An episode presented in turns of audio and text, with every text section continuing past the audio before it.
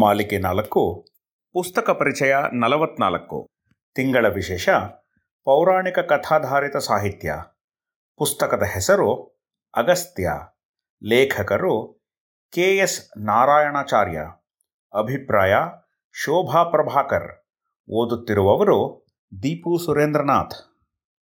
ಭಾರತೀಯ ಸಂಸ್ಕೃತಿಯನ್ನು ಆಳವಾಗಿ ಮೈಗೂಡಿಸಿಕೊಂಡ ಹಿರಿಯ ವಿದ್ವಾಂಸರು, ಲೇಖಕರು ಧರ್ಮ ಪ್ರಚಾರಕರು ಜೊತೆಗೆ ಉತ್ತಮ ಪ್ರವಚನಕಾರರಾಗಿದ್ದ ಪ್ರೊಫೆಸರ್ ಕೆ ಎಸ್ ನಾರಾಯಣಾಚಾರ್ಯರು ಇಪ್ಪತ್ತಾರು ನವೆಂಬರ್ ಎರಡು ಸಾವಿರದ ಇಪ್ಪತ್ತೊಂದರಂದು ಪರಮಾತ್ಮನಲ್ಲಿ ಲೀನವಾದರು. ಇಂದು ಅವರ ಅಗಸ್ತ್ಯ ಪುಸ್ತಕವನ್ನು ಪರಿಚಯಿಸಲು ಪ್ರಯತ್ನಿಸುವ ಮೂಲಕ ಅವರಿಗೆ ನನ್ನ ನುಡಿನಮನ ಸಮರ್ಪಿಸುತ್ತಿದ್ದೇನೆ. ಸಪ್ತರ್ಷಿಗಳಲ್ಲೊಬ್ಬರಾದ ಅಗಸ್ತ್ಯ ಮಹರ್ಷಿಗಳು ದಿನದಿನವೂ ಬೆಳೆಯುತ್ತಿದ್ದ ವಿಂಧ್ಯಾ ಪರ್ವತ ಬೆಳೆಯದಂತೆ ತಡೆ ಹಾಕಿದ ಹಾಗೂ ಸಮುದ್ರದ ನೀರನ್ನು ಆಪೋಷಣ ತೆಗೆದುಕೊಂಡ ಕಥೆಯನ್ನು ಚಿಕ್ಕಂದಿನಲ್ಲಿಯೇ ಕೇಳಿ ಅಗಸ್ತ್ಯರ ಬಗ್ಗೆ ಕೌತುಕವೆನಿಸಿತ್ತು.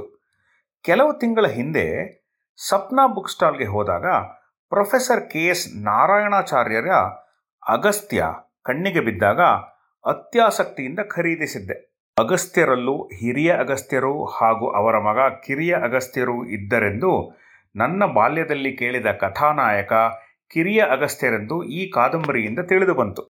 ಈ ಕಾದಂಬರಿಯ ಕಾಲಘಟ್ಟ ಶ್ರೀರಾಮಚಂದ್ರನ ಜನನಕ್ಕಿಂತ ಮೊದಲನೆದು ಇಪ್ಪತ್ತಾರು ಅಧ್ಯಾಯಗಳಿರುವ ಇದರಲ್ಲಿ ಕೊನೆಯ ಅಧ್ಯಾಯದಲ್ಲಿ ರಾಮ, ಲಕ್ಷ್ಮಣ, ಸೀತೆಯರ ಆಶ್ರಮ ಭೇಟಿ ಹಾಗೂ ಅಗಸ್ತ್ಯರೊಡನೆ ರಾಮನ ಸಂಭಾಷಣೆಯಲ್ಲಿ ಮುಂದೆ ನಡೆಯುವ ಸೀತಾಪಹರಣದ ಮುನ್ಸೂಚನೆಯನ್ನು ಮುನಿಗಳು ಕೊಡುವುದು ವಿಶೇಷವೆನಿಸುತ್ತದೆ.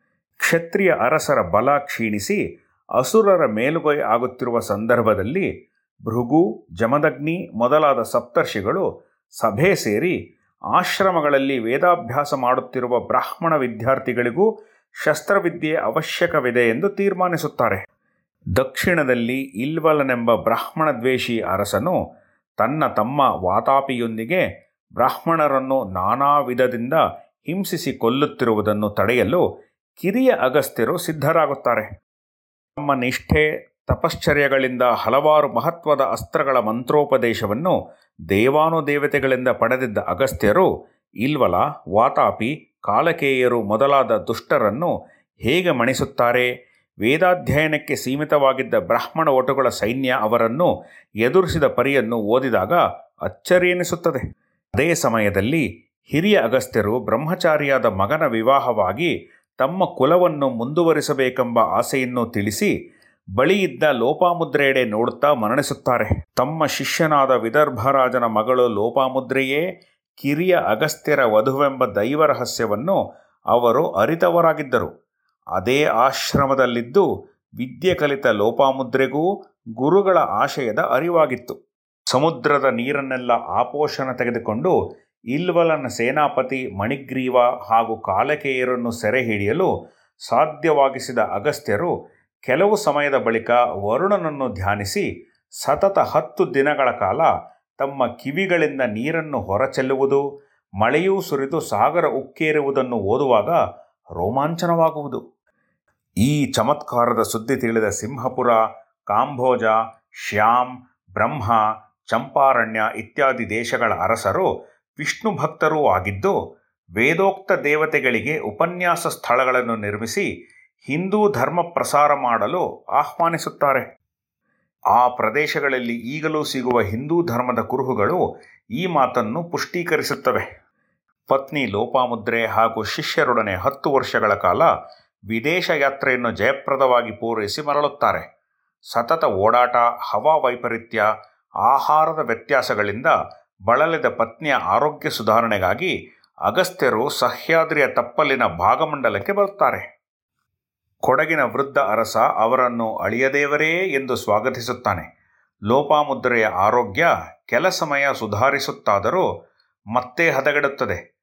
ಅಂತ್ಯಕಾಲದ ಅವರಿಬ್ಬರ ಸಂವಾದ ಬದುಕಿನ ಕ್ಲಿಷ್ಟತೆಯನ್ನು ಸರಳೀಕರಿಸುವಂತಿದೆ. ಕೊನೆಯ ಪ್ರಶ್ನೆಯಾಗಿ, ಬಂಧನದಲ್ಲಿ ಸುಖವೋ ಮೋಕ್ಷದಲ್ಲೋ ಎಂಬ ಪ್ರಶ್ನೆಗೆ ಮಹರ್ಷಿಗಳು ಬಿಕ್ಕಿ ಬಿಕ್ಕಿ ಅಳುತ್ತಾ ಬಂಧನದಲ್ಲೂ ಸುಖವುಂಟು ಮೋಕ್ಷದಲ್ಲೂ ಸಹ. ಬಂಧನವಿದ್ದಾಗ ಮೋಕ್ಷ ಕೇಳುತ್ತೇವೆ, ಮೋಕ್ಷ ಬರುವುದೆನ್ನುವಾಗ ಬಂಧನವೇ ವಾಸಿ ಎನಿಸುತ್ತೇವೆ ಪ್ರಿಯೆ. ನಿನ್ನ ಮೋಕ್ಷ ಕಾಲದಲ್ಲಿ ನನಗೆಂಥ ಬಂಧನ ಎಂದು ಕಣ್ಣೀರಿಡುವಾಗ ಓದುಗನೂ ಹನಿಗಣ್ಣಾಗುತ್ತಾನೆ. ಪರಮಾತ್ಮನಲ್ಲಿ ಲೀನಳಾಗುತ್ತಾಳೆ ಲೋಪಮುದ್ರೆ. ಅವಳ ಆಶಯದಂತೆ ದಕ್ಷಿಣದವರೆಗೆ ಆಯುರ್ವೇದ ಪದ್ಧತಿಯ ಬೋಧನೆ ಋಣ್ಗಾಲಯ ಹಾಗೂ ವ್ಯಾಕರಣವಿಲ್ಲದ ದ್ರಾವಿಡ ಭಾಷೆಗೆ ಸುಸಂಬದ್ಧ ವ್ಯಾಕರಣ ಗ್ರಂಥ ಅಗತ್ತೀಯಂ, ಅಗಸ್ತ್ಯರ ಕೊಡುಗೆಯಾಗಿದೆ. ಕೊಡಗಿನ ಅರಸ ಮಗಳು ಕಾವೇರಿಯನ್ನು ಅಗಸ್ತ್ಯರಿಗೆ ಮದುವೆ ಮಾಡಿಕೊಡುವುದಾಗಿ ಹೇಳುತ್ತಿರುತ್ತಾನೆ. ಈ ಕಾವೇರಿ ಯಾರು? ಅಗಸ್ತ್ಯರು ಪುನರ್ವಿವಾಹವಾದರೆ ಲೋಪಾಮುದ್ರೆ ಅಗಸ್ತ್ಯರ ವಿವಾಹದ ಕುರಿತು ದೇವರಹಸ್ಯವೇನು? ಅವರಿಬ್ಬರ ವಿವಾಹ ಸುಮಾರು ಹದಿನೈದು ವರ್ಷಗಳವರೆಗೆ ರಹಸ್ಯವಾಗಿರಲು ಕಾರಣವೇನು? ಶುಕ್ರಾಚಾರ್ಯರಿಂದ ಮೃತ ಸಂಜೀವಿನಿ ವಿದ್ಯೆ ಕಲಿತ ಇಲ್ವಲನನ್ನು ಸೋಲಿಸಲು ಅಗಸ್ತ್ಯರು ಮಾಡಿದ ಉಪಾಯವೇನು? ಶ್ರೀರಾಮಚಂದ್ರ ಹಾಗೂ ಅಗಸ್ತ್ಯರ ಸಂವಾದ? ರಾವಣ ವಧೆಯ ಮೊದಲು ಅಗಸ್ತ್ಯರು ರಾಮನಿಗೆ ಉಪದೇಶಿಸುವ ಆದಿತ್ಯ ಹೃದಯ ಮಂತ್ರದ ಮಹತ್ವವೇನು? ಇವೆಲ್ಲವನ್ನೂ ತಿಳಿಯಲು ಈ ಕಾದಂಬರಿಯನ್ನು ಎಲ್ಲರೂ ಓದಲೇಬೇಕು. ಅತ್ಯುತ್ತಮ ಭಾಷಾ ಶೈಲಿ ವೇದ ಪುರಾಣಗಳ ಕುರಿತಾದ ಅಪಾರ ಜ್ಞಾನ ಸಂಪನ್ನ ನಾರಾಯಣಾಚಾರ್ಯರ ಈ ಅದ್ಭುತ ಕೃತಿಯನ್ನು ಓದುವ ಅನುಭವ ನಮ್ಮನ್ನು ಬೇರೊಂದು ಲೋಕಕ್ಕೇ ಕರೆದೊಯ್ಯುತ್ತದೆ. ನೀವು ಒಮ್ಮೆ ಓದಿ ಆನಂದಿಸಿ. ಧನ್ಯವಾದಗಳು.